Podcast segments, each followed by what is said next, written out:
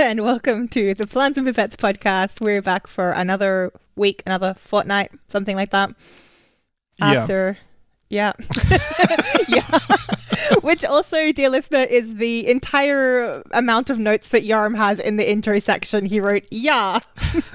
and that is apparently what he's been doing with his life. Yeah, I- what's happening? I, I really don't have anything exciting to tell. We had a big event at work that was uh, taking a lot of my energy, but this it's not interesting enough to talk about it here. I will actually mention something that I learned at one of like we had two had, had two events back to back, and at one of the events I learned something interesting that that I will share later today. Um, but now is not the time. It's an information for a later point point in time. But you did something exciting, Tegan. You should is tell like us. weirdly enigmatic for you, I would say. Uh, I mean, I was in the US, so that was my first time in the United States of America. I've been to like the Greater Americas once before to Montreal, but this was my first time in the US of A. Um, and yeah, how was it? it was good. It was definitely like there were some things that were like very American. Like when I got to the airport, there was a sign reminding people not to bring their guns through the security for the airport, which I guess. I, I don't know. Like, I mean, I guess I don't feel so stupid that I sometimes forget my, my scissors in my bag anymore because apparently some people are forgetting their handguns in their bags. So it's fine. Um, there was something like that. There was like amazing snacks. So I think just the, the food and produce there is just I'm sorry, Europe. It's just better than Europe. They just have, as it turns out, you if you have more sun in your country. But where, where, at what part uh, did you end up? I was on the East Coast, so I was in New York for a week, and before that, I was in North Carolina for a week. So I have sort of friends and family slash in laws in those areas. Um, but I think it's just like they have a big country, and you can get different climates. Um, so you can have there, there was a thing so i got back i got back from the us and i was talking to my new housemate and he's like oh by the way i was like what's been happening in like what's been happening in the uk since i've been away he's like oh we can't buy tomatoes anymore I was like, "What?" He's like, "Yeah, we have we have food shortages now. That's the thing." I was like, "Yeah, okay, we had the egg things a couple of months ago, and apparently there was some disease. Or what? Now we can't get tomatoes. Like, there's been, I guess you know about this. There's been like some drought, and then plus the cost of electricity means it's less affordable to do greenhouse growth. So we just now can go to the store and we don't see tomatoes and other things like peppers as well, like these kind of basic. Yeah, but we do have them still in Europe. It's just Brexit. Like it's just Okay, part of it's probably also Brexit. Um, but yeah, that was this was a conversation, and was like, yeah. So now there was apparently some politician in the UK who told people that they should be eating the foods that you we should stop relying on foods from outside of the UK. We should just be eating traditionally UK foods. Which is turnips. So then apparently people took his advice and everybody's like, yes, we're going to be patriotic and eat turnips. Or I don't know, maybe they were just taking the piss and they're like, yes, we're going to take the piss and eat turnips. And then the stores also ran out of turnips. and I think that's.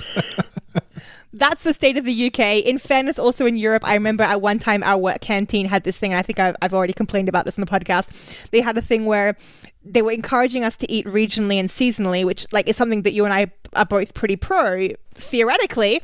Um, But then when they showed us what the seasonal things were, and it was like October, November, December, January, February, March, cabbage, cabbage, cabbage, cabbage, cabbage, we were like, hmm, maybe let's import some mangoes. like, no. To be fair, like yeah, maybe like stuff that has to come by airplane uh, is not great. But apart from that, um, that's something that I never get tired of telling. There's like a very good chart on our world in data that shows the ecological, like the CO2 footprint of foods, uh, different kinds of food, and broken down by what part of its life cycle from like production like the like feeding the cows and having the cows and the emissions of the cows and slaughtering them and transporting them.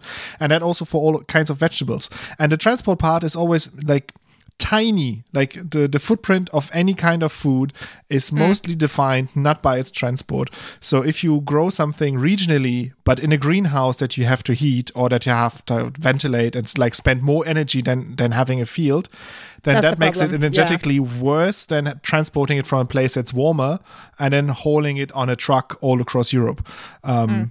So that's why I think like there's some other benefits for regional stuff. Like you don't get uh, you get like a more um, robust food network. Like right now, like the main growing parts in Spain had these problems, and I think they had like less amounts Yeah, that they have- could produce, and therefore they wouldn't send them to to Great Britain because it's too much trouble with Brexit. So they send it to the easy markets, and that's why I can still buy cucumbers and paprika and all of this stuff. Um, but uh, I mean, they're quite expensive. Like you pay over two euros now for a cucumber when it used to be like 90 cents a year ago. So we also see it in the price, but still the shelves are full.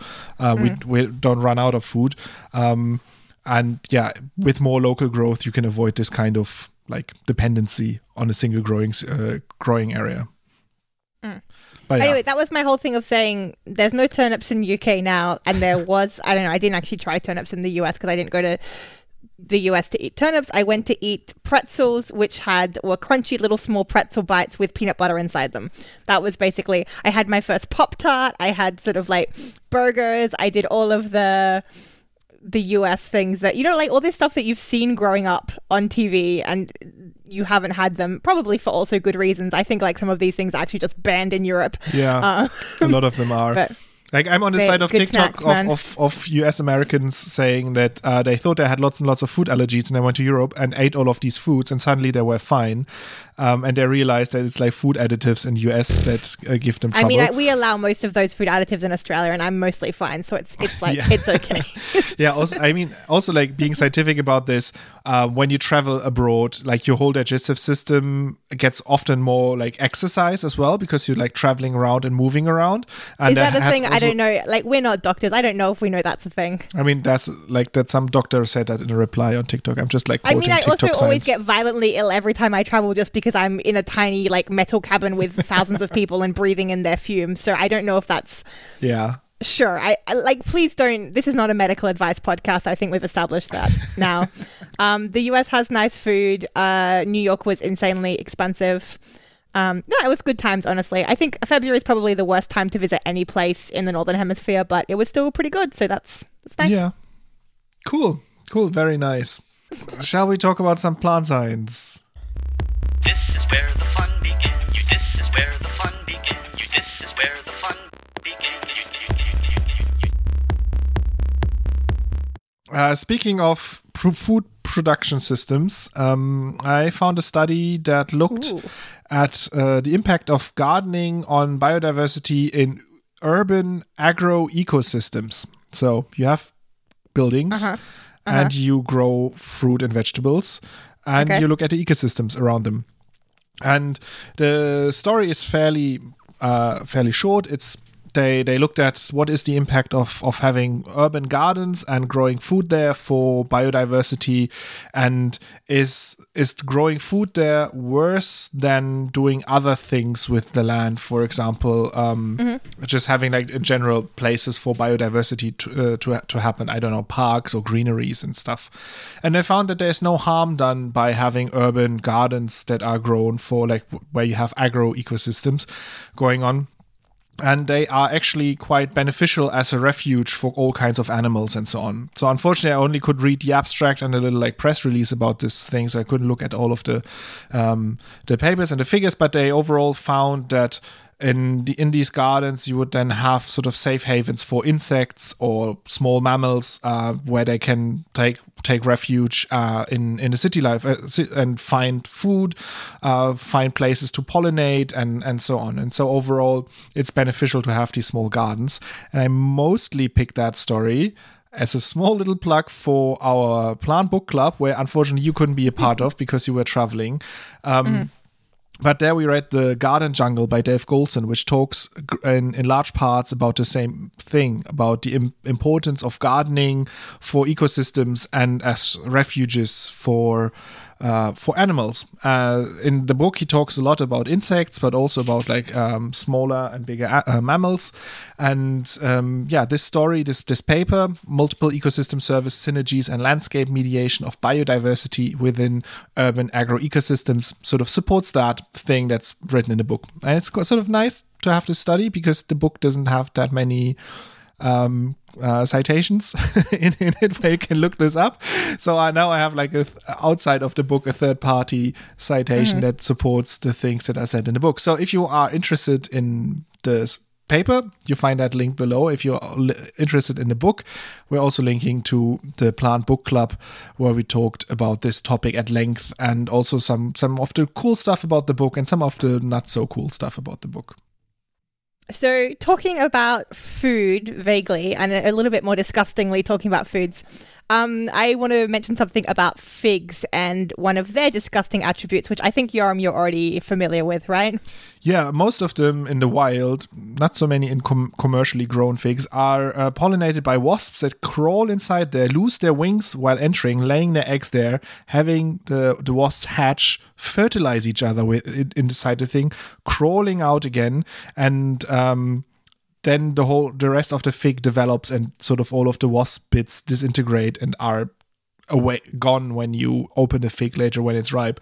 Um, but very central to its life cycle is this wasp fig relationship. Yeah you've actually like removed one of the even more disgusting um, parts which is the incest thing. So yeah.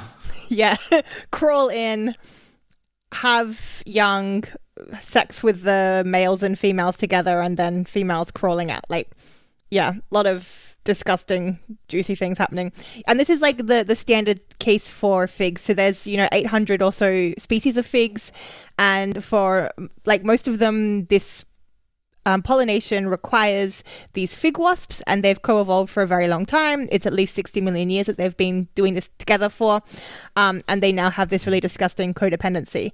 Um, so this is a fact that Yoram and I both know because it came up on one of our favorite podcasts, No Such Thing as a Fish, I think. I think that's why we probably both heard it a while back. And it's one of those things where, like, as a plant scientist, when I hear plant science facts, I'm like, no, I don't know about this. How can this be true? And that was this one where I was like, no, this is disgusting. Like, the figs I'm eating do not have wasps in them. They don't have dissolved wasps in them. I, I morally object to all of this. No. And like realistically, I'm not actually against eating insects. It just sounds like a bit gross. I think. I mean, I I would eat, I eat insects. It's fine. Um, but this does sound extra smushy, right? Yeah. So then the question is, you just said something that you were like, well, actually, does this happen? And you said that in commercial varieties, not necessarily. Yeah, at least I think we also wrote about it on the blog at one point, and um, there I looked it up and I that there was sort of reassurances from the fig growers that said like yeah it's true about the, the wasp uh, fig relationship but not in the wasps uh, in, in the figs that we sell. The, the, wasps that we sell barely have any figs in them. Um, so the so they said that they have like bred some varieties that are i think self-pollinating or something that don't yeah. require the wasp interaction yeah, so apparently humans have been propagating these parthenocarpic, so it's like this virgin fruit. So they, they don't require this this fig. Um, and we've been cultivating that for a long time, and a lot of the edible figs that we have are these ones that don't require the wasps and therefore are not, yeah, filled with wasps. Um, having said that, the reason I came back onto this subject is actually because my boyfriend shared with me a really cool blog post. But again, if you don't like thinking about things inside your food, maybe don't read it. And it's by Colin Purrington, and it's some insects I found inside dried Turkish figs from Trader Joe's. And basically, he was, I'm going to assume he, I hope that's right. Um, they were doing a a wasp identification course online and people were discussing this issue of the fig wasps and then they thought you know what? I'm going to just buy some fig and have a look. And in the very first fig they opened like two seconds in they found some definite wasp and they went uh-huh. through and they found like quite a lot of different wasps in a lot of different figs um, as well as some actually kind of maybe more disgusting things some some fungusy things as well they do mention that this was specifically in the organic figs, so that might be part of the issue. Um, mm-hmm. That it's more insect friendly, which, yes, plus or minuses involved there. Um, but anyway, I, I recommend reading this if you're interested in this kind of thing. And there's also a link from that blog that then goes into um, botan- Botanist in the Kitchen and it's discussing how figs and mulberries are basically the same thing. So a fig is not really a fruit; it's a cluster of flowers that has grown inside a stem. So, like the fleshy part is kind of the stem, and those inside bits, that's the inflorescence, right? Which makes sense. If you open a fig, mm-hmm. you can actually see that. So, they say, you know, a fig is actually an inside out mulberry. They're kind of the same thing. They're actually true cousins. Mulberries, they look like blackberries, but they're really fig berries um, and it discusses it's it's a really nicely written blog um, it's quite sexy for a blog about plant science um, the descriptions of figs and mulberries being both gorgeous, sexy fruits in very different ways. Um, I would really recommend a read of this. It's just like a pleasant read, but it also has some really great information about sort of the, the botany background and some more things about this disgusting, sexy fig relationship with the wasps. There's a recipe at the bottom. That's a, yeah, that sounds fascinating. Links in show note. Yeah. Uh, not for me, so I can't look at it right now, but uh, Tegan will eventually share it with us. Um, Sometimes, Yoram, I feel like if I share with you, you scroll and you read things instead of listening to my beautiful voice. From passive aggressive remarks to uh, the Korean demilitarized no, zone. To cut that. no, actually, it's quite funny. You can keep it.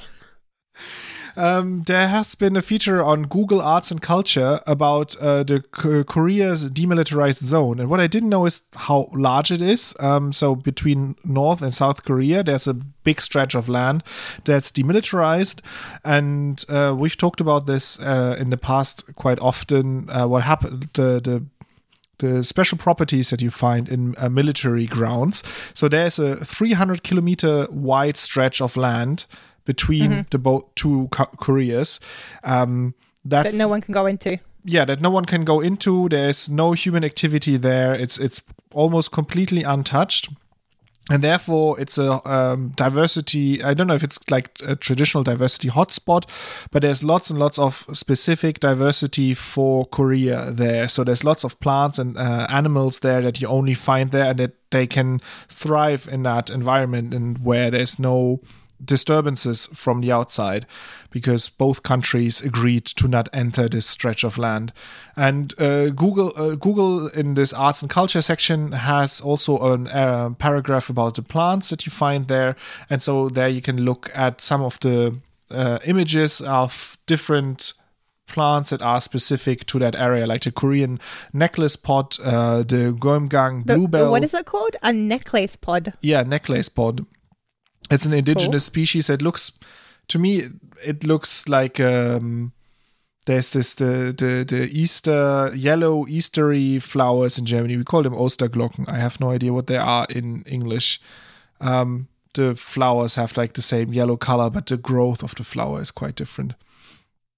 Um, but yeah, you can play around there and look at all kinds of different um, plants and also like the the they have a whole special about the DMZ. They have some um, street view on the accessible paths that exist uh, at the edges of the demilitarized zone so you can sort of do virtual walks around the area and you can dive deeper into the history and culture and also into the plant world and uh, i just thought it's quite cool and wanted to share that here so that you can like play around and look a little bit at the different rare plants and animals that you find there, like some specific like uh, Korean otters or mountain goats that you only find in this area. Speaking of things that are rare and possibly extinct, it's not really extinct. Um, things that are kind of collected. So, Yoram, do you know what museomics is?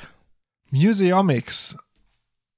Um, I mean, omics is always the study of large scale data sets in some like for we have transcriptomics where we study all of the RNA. We have proteomics where we study all of the proteins in a cell. Um, genomics where we entire study the entire genome. So museomics, the entirety of museum collections. Pretty, pretty close actually. I mean, it's more from like museum plus genomics. So it's basically people looking at museum collections, including sort of taxidermied animals, but also obviously herbarium samples. Um, and using that to get DNA from these samples. So basically, for a long time, we've been going around the world and collecting all the things and putting them in museums, um, for better or for worse. We now have really a ton of samples that are there. Um, and often, some of them are well preserved, some of them are not so well preserved. In the case of plants, things are often dried, but maybe we have some seeds as well. Sometimes things are put in the freezer, and all of these different things. Um, but there's there's a whole lot of information that's in the museums, and not that much has been done with it um, until more recently. So this is like a massively growing field. I think it's partially been encouraged maybe by the COVID pandemic because people started reaching more for trying to access um, samples that they already had, sort of delving deeper into things that they did get access to when there was access cut off from other things like the lab and the field. But I think realistically, maybe that's just my spin on it. Realistically, it's also a growing field because it's something where the methods have gradually been expanding and that's really increased what we can do. So, getting DNA out of old samples is always a little bit problematic because DNA does tend to degrade over time. It's it's fairly stable compared to things like RNA, but it does you know break down. It gets shears, it gets mutations. Um, so getting these samples has always been a little bit tricky. And historically speaking, when we've looked at these kind of historical DNA samples, it's mostly been focused on using mitochondrial DNA, which I think is just because there's like a ton of it, so there's more likely to be some of it intact. But now we're getting to the stage where we have the techniques and the tools and you know the machines and stuff, and we can start to get much more detailed information from these preserved samples. Mm-hmm. So, just some semantics here. There's two different terms. They're used a little bit interchangeably, it seems like, but there's ancient DNA and historic DNA. So, historic DNA is usually the stuff that is found in these collections. So, it's about, you know, less than 200 years old, the last couple of hundred years of people collecting and preserving. Whereas ancient DNA tends to be these kind of as suggested, old things that like might be found in a woolly mammoth in the wild. So like going more into historical time. Um, and usually they're much more highly degraded and you know in trace amounts as opposed to being a, a fuller sample.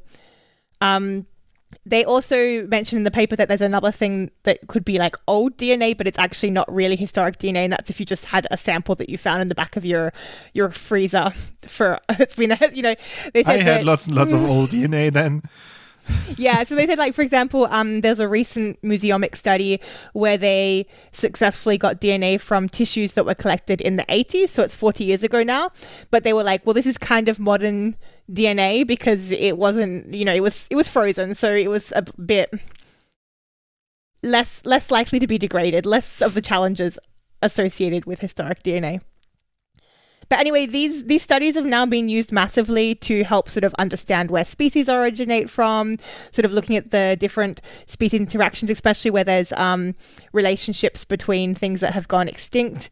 Um, so like phylogenetic trees as well, understanding how things have evolved. Um, look at the biogeographic history, so where things once belonged.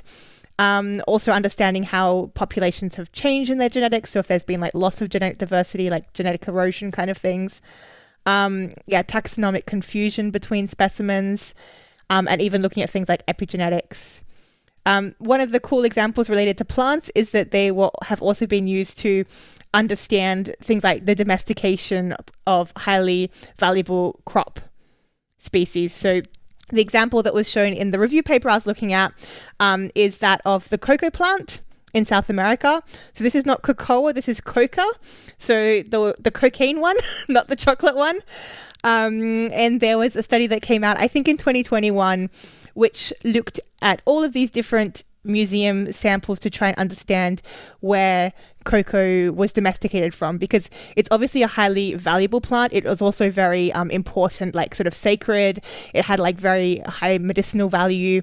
Um, and across South America, it's sort of come up many times. So lots of different groups of people were using it, and there was this interest in understanding how it got domesticated and you know what was the wild progenitor and, and who domesticated it when and where and whether this happened multiple different times. So in the study, they sequenced 400 nuclear um, genes from tissue samples that were 90% of them came from these historical museum collections.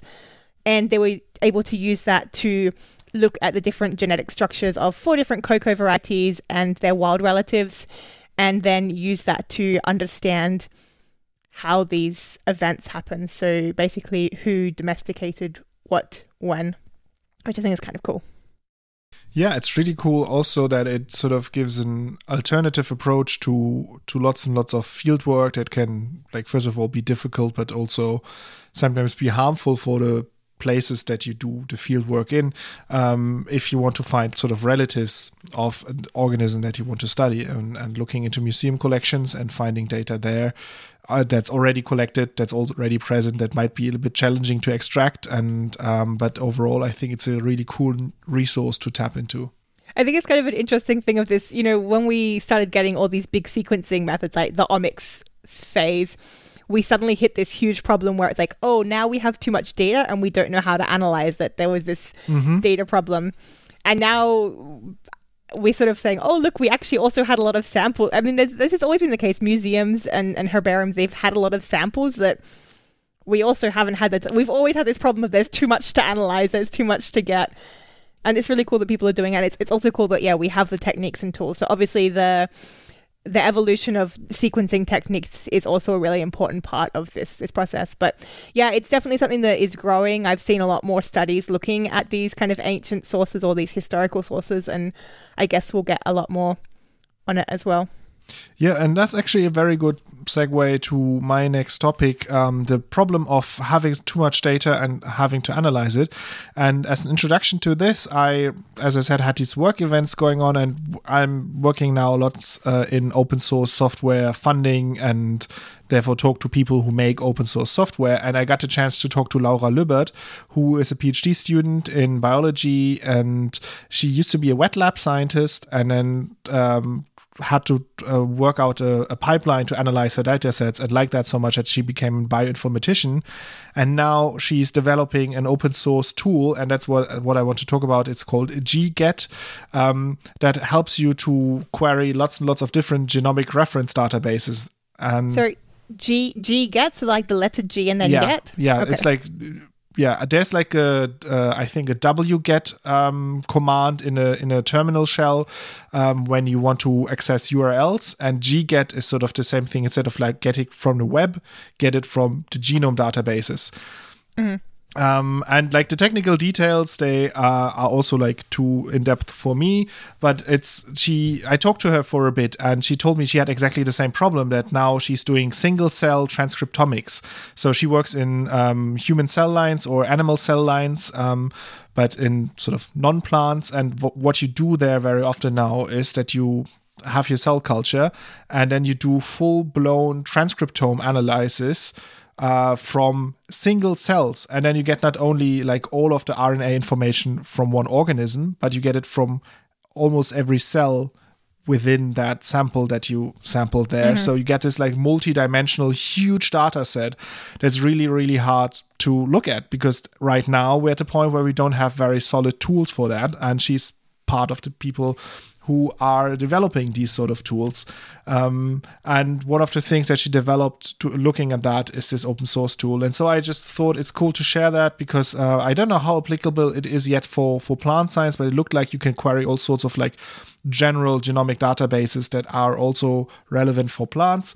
And uh, the, because I know we have like a couple of people working in labs listening to this, so maybe for them it's interesting. But I just really liked um, talking to Laura and hearing how she became like turned from like wet lab scientist uh, uh, to open source software entwickler, uh, open source software developer. Um, just to wrangle all of the data just like from this very cool method where you can look into every single cell but suddenly you look into every single cell and have to make sense of it and you have to write your own tools you have to write your own code to figure out what to do with this data set um, i find that really cool and really fascinating And I It's impressive, huh? yeah. So we're linking to the paper that she then actually also like she she published like a little tool. She didn't think much of it, and then it got like super popular with like tens of thousands of downloads. And then um, she was able, actually able to publish it in a paper, then um, properly peer reviewed um, as well. And she's still a PhD student, and I I found that very very impressive. So really cool. I, I have another thing that's a bit about organization and informational chaos. And it's a publication that came out a couple of weeks ago or in the last couple of weeks um, in Nature Communications. And it's basically dealing with the problem with walnuts. So, do you know what the problem with the walnuts is, Yoram? Um, apart from that, they're my least favorite nut. Uh, I don't know. Maybe do they rot a lot? We have a walnut tree, and al- almost all of the nuts are rotten. So maybe that's a problem. I think that's one of those situations where it's on me for making too broad a problem. What's the problem with walnuts Yoram? Well, for me personally, I don't like the color. Um, so the problem with walnuts is actually that nobody can work out who is who in the walnut family. So the walnut family is Juglandaceae. It's got 63 different species, which are found within eight different genera. Um, and some of them are really, really valuable. So even though Yoram hates walnuts, he's not representative of the entire world. And in fact, like Chinese iron walnut and Persian walnuts are two of like the most valuable nut producing crops across the whole world. And there's also pecans, which are in the same families, which I think you should agree are delicious, in fact. Uh, yeah, pecans are amazing. Pecans are in fact delicious, and also hickory nuts, which I don't know who knows what those are. Apparently, also valuable. And then people also like walnut wood, like that's also quite pretty. So overall, we kind of care about walnuts not just because they are, I don't know, unique biological entities, but because they have real commercial value to humans. And that's what this podcast is all about. Um, but as I mentioned, they're a little bit of a mess, and nobody really knows what the relationship between one walnut family or one walnut species to the others in this whole family are. So, despite a lot of molecular studies over the last 20 years, everything's unclear, and at least six different phylogenetic topologies have come up. So, six different ways people think walnut tree, like the family tree of walnuts, looks. Um, and these differences come about even though many of those studies have actually kind of gone to the same sequences. So, quite often when we look at the relationships, we look at certain genes across a whole lot of plants. So, we, we look at a gene called MATK in the chloroplast quite commonly. Mm-hmm. Um, this was used here, but um, unclear. Still unclear. So the genetics have been problematic in the past. Another thing you can do when you're trying to work out who belongs where is look at the plant itself. Just go out there and like have a little gander and say, oh, this one's got nice long leaves, that other one's got long leaves. Looks cool. But that also hasn't helped. Um, there's one species in particular that is an East Asian endemic called Platycarya strobilacea. I think the Platycarya probably means that it has flat leaves. Um, is that right? Somebody it's, check my Latin. It sounds like it. anyway, it's called enigmatic. It's the enigmatic East Asian endemic because nobody knows where where it belongs. It's it's got cone like fruit, which nobody else in the family has. Um, but then there's fossils from this genus that have these really special types of leaves. Um, and then the ones that are still around, the extant species of this genus, Platycarya, they have these very thin nut walls. Um, which look like another group. And then they have a certain type of pollen. And then people went and looked at like the old fossil taxa, and this these guys they just don't fit in anywhere. It just it just didn't help. So looking at the genes wasn't that helpful. I mean, it was somewhat helpful, but it, six different kinds of helpful. Looking at the looks was also not very helpful. Um, and part of the problem with this whole family is that there's been an ancient whole genome duplication that has happened back in the family. It's called the Jugla- Juglandoid whole genome duplication. Basically, it applies to this whole family. And it just means there's a lot more genetic material than there really needs to be, which makes things very hard. Um, this is really common in plant species. They like to double things. They just occasionally like to like jump in and add another duplication. But as we've discussed before, when you get these duplication events, you then have like weird things happening. You know, there's there's double of some genes, so some genes go off and specialize and others stay the same, and you have to work out how to control the amounts. And so it can mix things up post duplication, which can also make dating the relationships quite tricky. Um, on top of that, another really common thing that plants love to do is that these species like to hybridize with each other.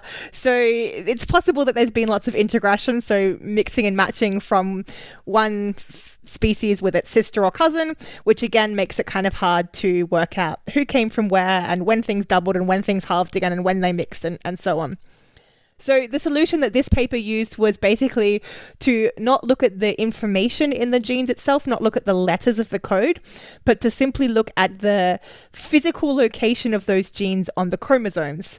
So mm. we're basically just like looking at this kind of very higher level blueprint of where the genes are on the chromosomes and how they differ next to each other from species to species, as well as presence and absence from species to species. And they did this, and they've got a whole new phylogeny, which they think has resolved the phylogeny of the walnut family. Um, so it's kind of a nice, it's a nice method. It's a nice thing that they've done. As part of that, they also then look at, based on this new phylogeny, how DNA substitution rates have, have changed from species to species. So, this is another way we can use to work out relationships. You can say, if we assume that once every this many times this letter changes to this letter, we can guess that there's been this many million years between species A and species B, right? This is um, a thing yeah, called molecular clock dating.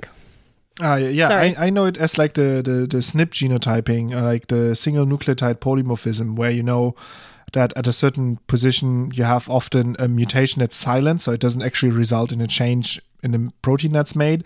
Um, but you can track these mutations between individuals. And then um, before we were doing whole genome sequencing a lot, we were using lots and lots of SNP analysis.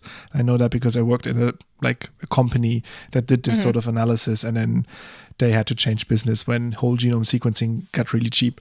Uh, but yeah, it's it's like these like individual letters, and you can say, okay, at one point this typo was introduced, and you can track back the typo across the phylogeny, and so you know everything that has the same typo probably is in one line to another, and then you do that with lots and lots of typos, and then you can build this tree. Yeah, so as you remember, you can build the tree, but you can also even guess the time, like the yeah. evolutionary time scales, because you know roughly the mutation rate. So the, the, the quick definition I stole from Wiki is molecular clock is a term for a technique that uses the mutation rate of biomolecules, in this case we're saying the DNA, to deduce the time in prehistory when two or more, more life forms diverged. So basically that. Um, cool story. The the conclusion of this paper is we should not be trusting this necessarily, especially when it comes to these tricky, tricky walnuts. Um, basically, they show that there was dramatic post polyploid, so after they've been doing this duplication, evolutionary slowdowns. Um, so things doubled, and then they changed the rate at which they were doing this mutation, which basically says we can no longer trust using these mutation rates for mapping the phylogenies, which again is part of the messiness of the whole family. So, anyway, um, another example of how we as humans really like to categorize things. And of course, it's useful. Of course, it has a lot of value for us. Um, but nature is a messy. Yeah, and sometimes it's really hard to fi- define the boxes that you can put mm. then the stuff in, and then you have to like make completely new sets of boxes. Um, from from walnuts that I don't like to something that all, only people who are in the wrong don't like um, licorice. Um, you like it, don't you? Like no, I know I we had it in the lab sometimes as a, like a post lunch snack. Uh, I yeah. So you hated I it. Remember I remember somebody eating like an entire entire box of Colorado Haribos. I I can eat it. Um, I can eat my own body weight in in licorice. um, Disgusting. You know the good thing about licorice is it also makes you poop. So if you do eat your body weight in licorice. You're also getting rid of it again quickly. Not a long term problem. um, yeah. So uh, often, or like when we when we eat licorice and um, prepare foods from it, we use the roots. Uh, we dig up the roots, grind them down, do whatever sort of black magic to it, and then we get delicious licorice candies now researchers looked at the whole plant and did an extract from the leaves and they simply like dried the leaves and ground them up then extracted them with ethanol so with alcohol uh, and concentrated that a little bit and then had like a strong like liquid with the with, with the leaf extract and they watered that down to like a 2% solution and sprayed that directly on plants and looked at what happens there. And they found that licorice leaf extract is actually a fairly good pesticide. It kills um, the test um, bacteria Pseudomonas syringae in lab assays um, more efficient than a simple 2% alcohol solution would. Um, it even kills some fungi that are problematic and it, tr- triggers the internal stress response from the plants that are sprayed as well. So, through the ethylene and uh, uh, salicylic acid pathway, sort of two very common pathways for stress responses, they are triggered and therefore sort of the, the plant gets in a higher state of alert and can fend off attackers more easily itself as well. So it this is still like lab results. They did that in Arabidopsis and tomato plants in greenhouses, so we can't immediately go and say, okay, get rid of all pesticides. We have licorice uh, juice now, but um, it looks quite promising um, that it's more effective. However, it's a contact uh, pesticide. That means only like the bacteria and fungi are killed when they get the pesticide, but it doesn't do anything to sort of uh, it doesn't stick long enough to the plants or um, doesn't prime the plants in any way that they are actually long term more resistant. So you can't spray it on there at the beginning of the growing season and then be done with it. Um, you would have to apply it maybe when you see an infection, when you see a problem arise, and you can then you potentially could spray that and um, have an organic alternative to, for example, copper containing um, pesticides that are used in organic agriculture when you have to deal with fungi. So potentially uh, cool pesticide. I mainly like the story because it shows that licorice is not only delicious, but it's also a good, potentially, maybe uh, a good pesticide. I mean, surely the take home message is that licorice not only stresses humans out, it also stresses bugs out, fungi out, bacteria out, and plants. Like, it also stressed the plants out. The plant had to put up defenses when it had any contact with the licorice. Yeah. Um, I would say this- that if you are stressed out by licorice, maybe you are uh, a bacterium, a fungus, or a bug, or a sad little Arabidopsis plant. Um, so maybe it's a you problem. um, speaking of things that we extract from plants, um, one of my things I want to mention is that I. no? No, we're so good this week. We're so good with the segues, we're and I'm so, not... we're so terrible about this, and we apologize. I'm repeatedly. not apologizing. I apologize. Um, yeah, what was my fact? My fact was that I went to a talk some weeks ago about the science behind ADHD, and I did not enjoy the talk. It was not scientific. I was very angry. Um, but I did learn some interesting facts. And the first one is do you know Ritalin, which is the drug for for ADHD? Do you know why it's called Ritalin? Oh no, I have no idea. Because the the guy who invented it, he first tested it out on his wife Margarita. this is with, not related to. Consent? I just wanted to put.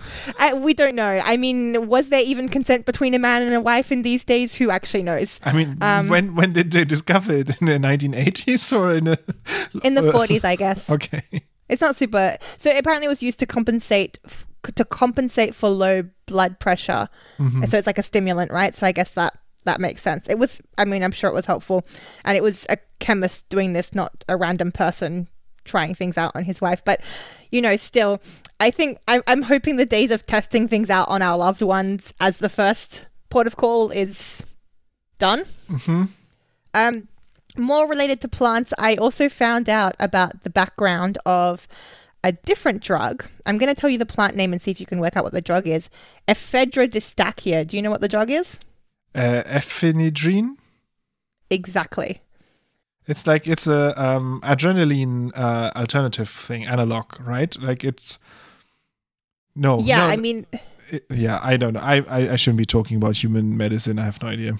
I mean, yeah, ephedrine. It's it's it's a stimulant, so it's again this thing that you can use to prevent the low blood pressure, but also, you know, it stimulates you, and it's also like basically crystal meth. So it's you know the derivative is crystal meth. It's also related to like pseudoephedrine is this one we use for decongestant. I think that's like a couple of chemical steps away. I feel like I think I learned in one of my first chemistry courses that you could turn Sudafed into pseudoephedrine into meth in just two chemical steps maybe yeah that's why it's so such a controlled substance in pharmacies and in many like i think for example Yeah. in germany it's actually very hard to get uh, it used to be i think in the united states and maybe i think you told me in australia as well uh, an over the counter driver's drug license. Yeah, I mean Um, we all we all watched um, Breaking Bad, right? That was what Yeah. he was. But Although, like he had a cooler process. He made like the blue meth because he used an alternative. He didn't buy like the the cough medicine and grind it up. He had like cool chemistry teacher knowledge. I don't know.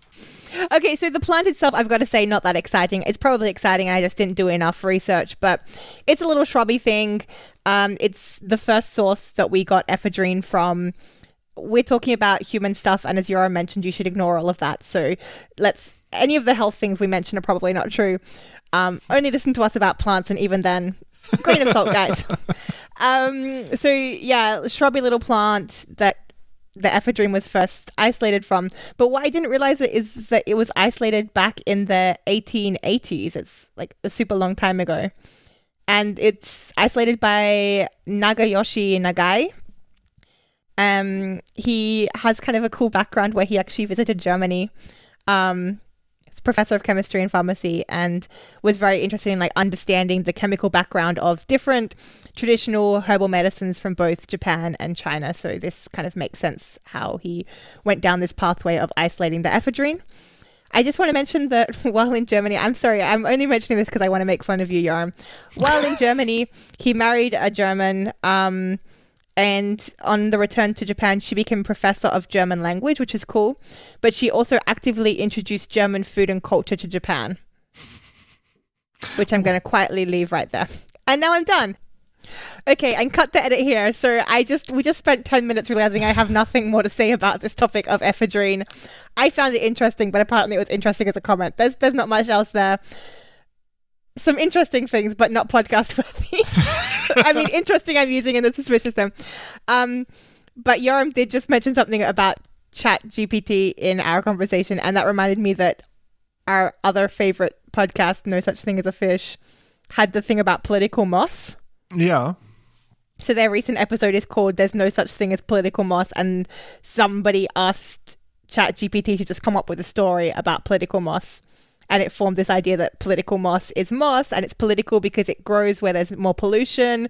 So it became this like dividing symbol of like whether the cities were dirty and this whole yeah and it just underlined the fact that this hallucination that these things can do is a little bit terrifying because it, it sounded quite feasible. It sounded like a thing that was i believe that.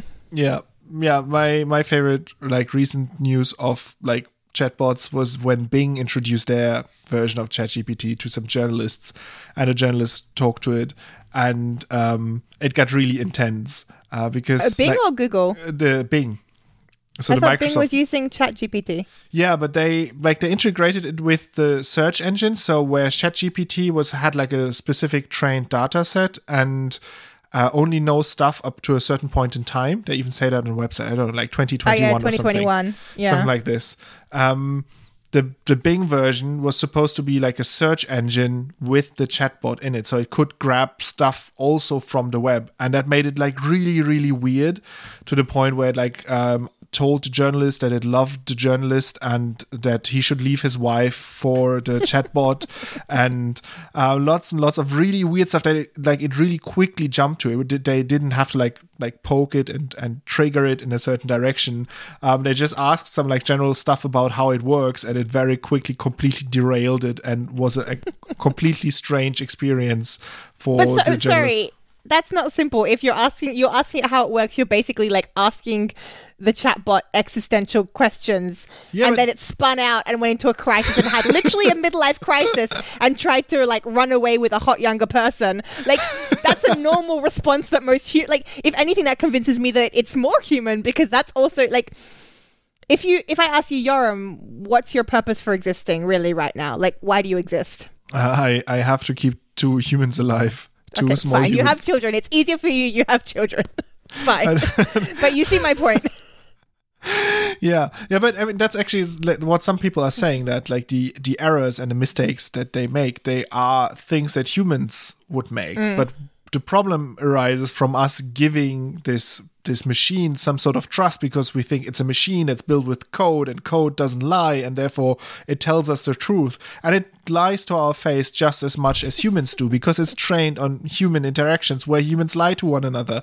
But if you if you ask somebody to make up a story and they make up a story then you you know that like it might be true it might not be true um, and with humans you have this sort of built in uh, sort of uh, Tells. yeah tells and also like you're careful about what somebody's i mean you sometimes like people Yeah, there's but there's cultural impressed. cues. There's ways we do like even with sarcasm. Like sarcasm can be different, difficult to translate across cultures and across languages, which is part of the point of it. Like we do yeah in our local context, we we know the cues to pick up sarcasm, which we don't know.